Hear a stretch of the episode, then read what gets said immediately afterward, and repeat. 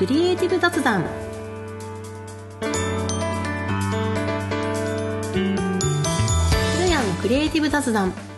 このチャンネルではフリーランスのグラフィックデザイナー古谷が日々の仕事で感じたことや大切にしていることなどをお話ししています。忙しい日々のちょっとしたエッセンスになったら嬉しいです。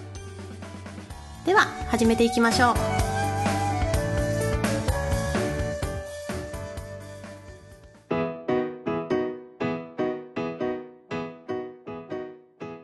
2022年明けましておめでとうございます。古谷です。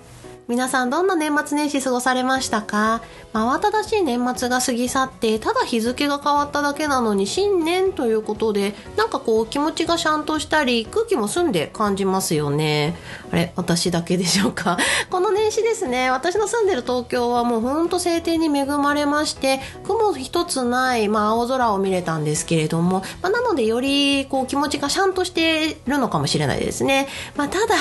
かなり寒いですね。本当にもう寒いです。なんで雪が降らないのかっていうぐらい寒いんですけれども、まあなのでですね、あの今日のオープニングトークは、この冬は私は温活を意識してるっていうことを話そうかなと思うんですけれども、朝のうちに基礎代謝を上げるっていうのは免疫力が上がったり、体を守る力を高めることになるっていうのを、まあちょっと勉強したので、やっぱりコロコロナ禍ですね、自分の体を守るっていう意味でも、こういった温活、ちょっと力を入れていこうかなっていうふうに考えました。で、まあ、どんなことやってるかっていうふうに言いますと、まずはもう左右を飲むですね。よく朝一まず1杯目温かい飲み物飲みましょうねっていうのはよくあると思うんですけれども、私の場合は結構左右飲むの好きなので、もう一日中飲んでますね。一日中あの、左右ちゃん飲んでるんですけれども、まあ、ちょっと味に飽きたら、あの、まあ、ポッカレモンとかレモン水をこうピピッと入れて味変とかしてるんですけれども、左右ちゃん飲むことで結構体とか、まあ、なんか体の中ですよね、が、あの、すごくポカポカ温まってるなっていうのを非常に感じてます。他は朝はですね30分間散歩っていうのをもう随分長いこと進められてますね。特にこの2ヶ月ほどはあのスマートフォンのゲームでピクミンブルームっていうのが配信されて、まあ、スマートフォンの中でその歩数自分が歩いた歩数によってそのピクミンのあの育て具合が変わっていくっていうゲームをやり始めてからは、まあ、やっぱりもう積極的にいろんなところ歩くようになりましたね。やっぱり朝の30分間あの何かをせずにあの外に出て歩くっていうのはなかなか始めるまでは気持ち的に難しかったんですけれども、まあ、始めてみてしまえばやっぱりもう歩いていく中で楽しいですし帰ってくる頃には体がすごいもうポッカポカになってるのでもうものすごいもうモコモコに着込んでったもの洋服とかももう脱いでですね結構薄着で家の中でいられるぐらい体がポカポカするので朝30分間歩くっていうのは結構私の中で大事な取り組みに今なってますね。うん、なのでこれはまあおさゆちゃん飲むのとこの30分間朝歩くっていうのは今年も続けていきたいなっていうふうに思ってます。まあ、皆さんも年末の疲れが年始に出てしまったり、なんとなくこう、だらっとしてしまうタイミングかなと思うんですけれども、体を温めて、まあ、背筋をシャキッと伸ばしてですね、まあ、ちょっと元気に年始また走り出していっていただけたらと思います。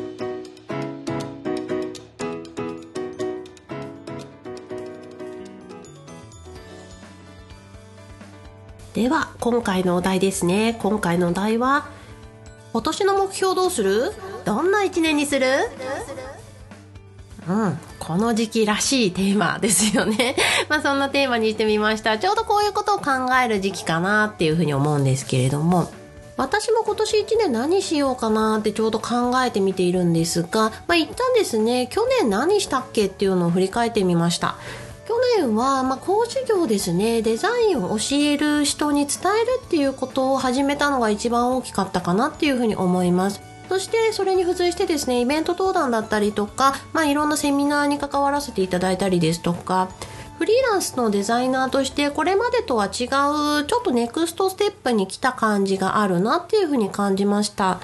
様々な業種業態の人と関わることが増えて、まあ、自分自身も視野もすごく広がったなっていうふうに考えましたね。去年1年は特にそんな1年だったかなっていうふうに思います。あとはインスタグラムですとかノートこのポッドキャストもそうですね自分の中で今までにはない形でアウトプット表に考えを出す、まあ、形にするっていうことの取り組みが非常に増えました。でこれは正直大変ですね。慣れるまではかなり体力を持っていかれましたし、まあ、それなりの時間をかなり つぎ込んではいるんですよね、まあ、なのでやっぱり途中でだれてしまうことももちろんありましたし、まあ、自分の中のこうやる気だけではどうにもならないこともやっぱり 多いですね。子供の風邪の看病ですとか、まあ、それで疲れてしまう。もしくはその風邪菌を自分自身がもらってしまって自分の体調がこう崩れてしまったりですとか。あとは他他に、まあ、どうしても気がかりなことがあってしまって、まあ、こういったインスタとかノートポッドキャストへの気持ちがどうしてもこう向かなくなってしまうっていうこと私自身もすごく多くありました。そういった時にですねもう続けなきゃやらなきゃっていうふうに思ってもう思い込みすぎてしまうと気持ちがどんどんどんどんがんじがらめになってしまってそもそも楽しんでやろうっていうふうに始めたものすら楽しめなくなってしまう辛くなっちゃうっていうことがまあまああるんですよね。まあ、そうじゃなくって私の話で言うとそのやめないでいようって考えてみると結構うまくいったんじゃないかなっていうふうに思ってます、まあ、お仕事の契約だったりとかお金が絡んでる場合はまあちょっと別なんですけれども自分自身個人の取り組みとしてのお話ですね、まあ、そういったことに関しては間が空いてしまっても目標をすぐに達成できなくても個人的にはいいんじゃないかっていうふうに思ってます。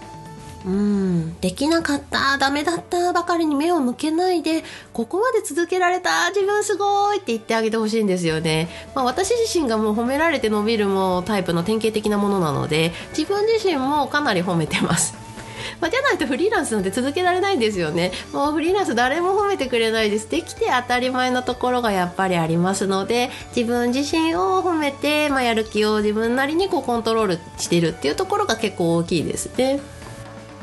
なので毎日必ずみたいなことではなく3ヶ月半年1年とか長いスパンで考えてみてはどうですかねそしてその間が空いてしまってまとまってしまったとしても再開っていう感じじゃなくって私はうんうん継続してるっていうふうにもう続けてるよっていうふうに思うだけでも気持ちの持ちようが変わってくるかもしれませんよね。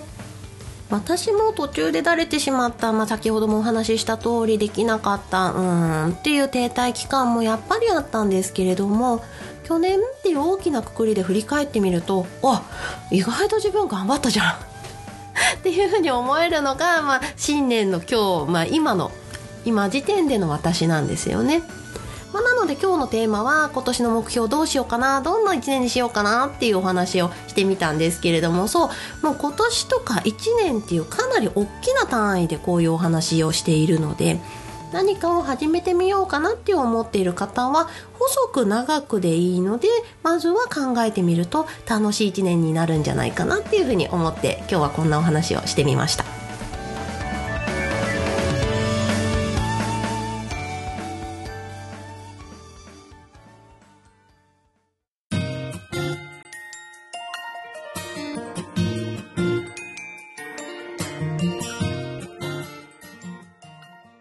のクリエイティブ雑談。エンディングの時間となりました。まあ、新年一発目ということで目標の立て方とかその考え方みたいなことを雑談として話してきたんですけれども、とはいえ私もですね、去年1年間やりたいことの軸っていうのはあったんですが、それに対してのアプローチは何にしようかな、どうしようかなっていうのは右往左往しながら 進めてきた1年だったので、私自身も今話しながら、じゃあ今年はどういうふうにしようかなっていうのを一つ一つ組み立てていってる段階です。皆さんも今日の私の雑談を聞いてですね、あ、そういえばっていうふうに何かこうヒントになっていたら嬉しいなっていうふうに思ってます。では、最後に少しお知らせです。私フルヤンは主にインスタグラムでデザイン初心者さんに向けた技術ですとか知識の発信を行っています。インスタグラムの検索ウィンドウからひらがなでフルヤン漢字で先生と検索していただけたら出てきます。毎日のデザインアイデアのストックですとか、最新エンタメ情報なども定期的にアップしてますので、がっつりとデザイナー目指しているという方じゃなくても楽しんでいただけるかなと思います。もし聞いてくださっている方の中でデザイナー目指してるんだよね相談に乗ってほしいなという方にはオンラインで個人レッスンも行っておりますのでこちらも詳細はインスタグラムに書いてありますこの配信の概要欄にも記載しておきますのでぜひご覧くださいではここまでお付き合いいただきありがとうございました忙しい日々のちょっとしたエッセンスになれたら嬉しいですまた次回ふるやんでした。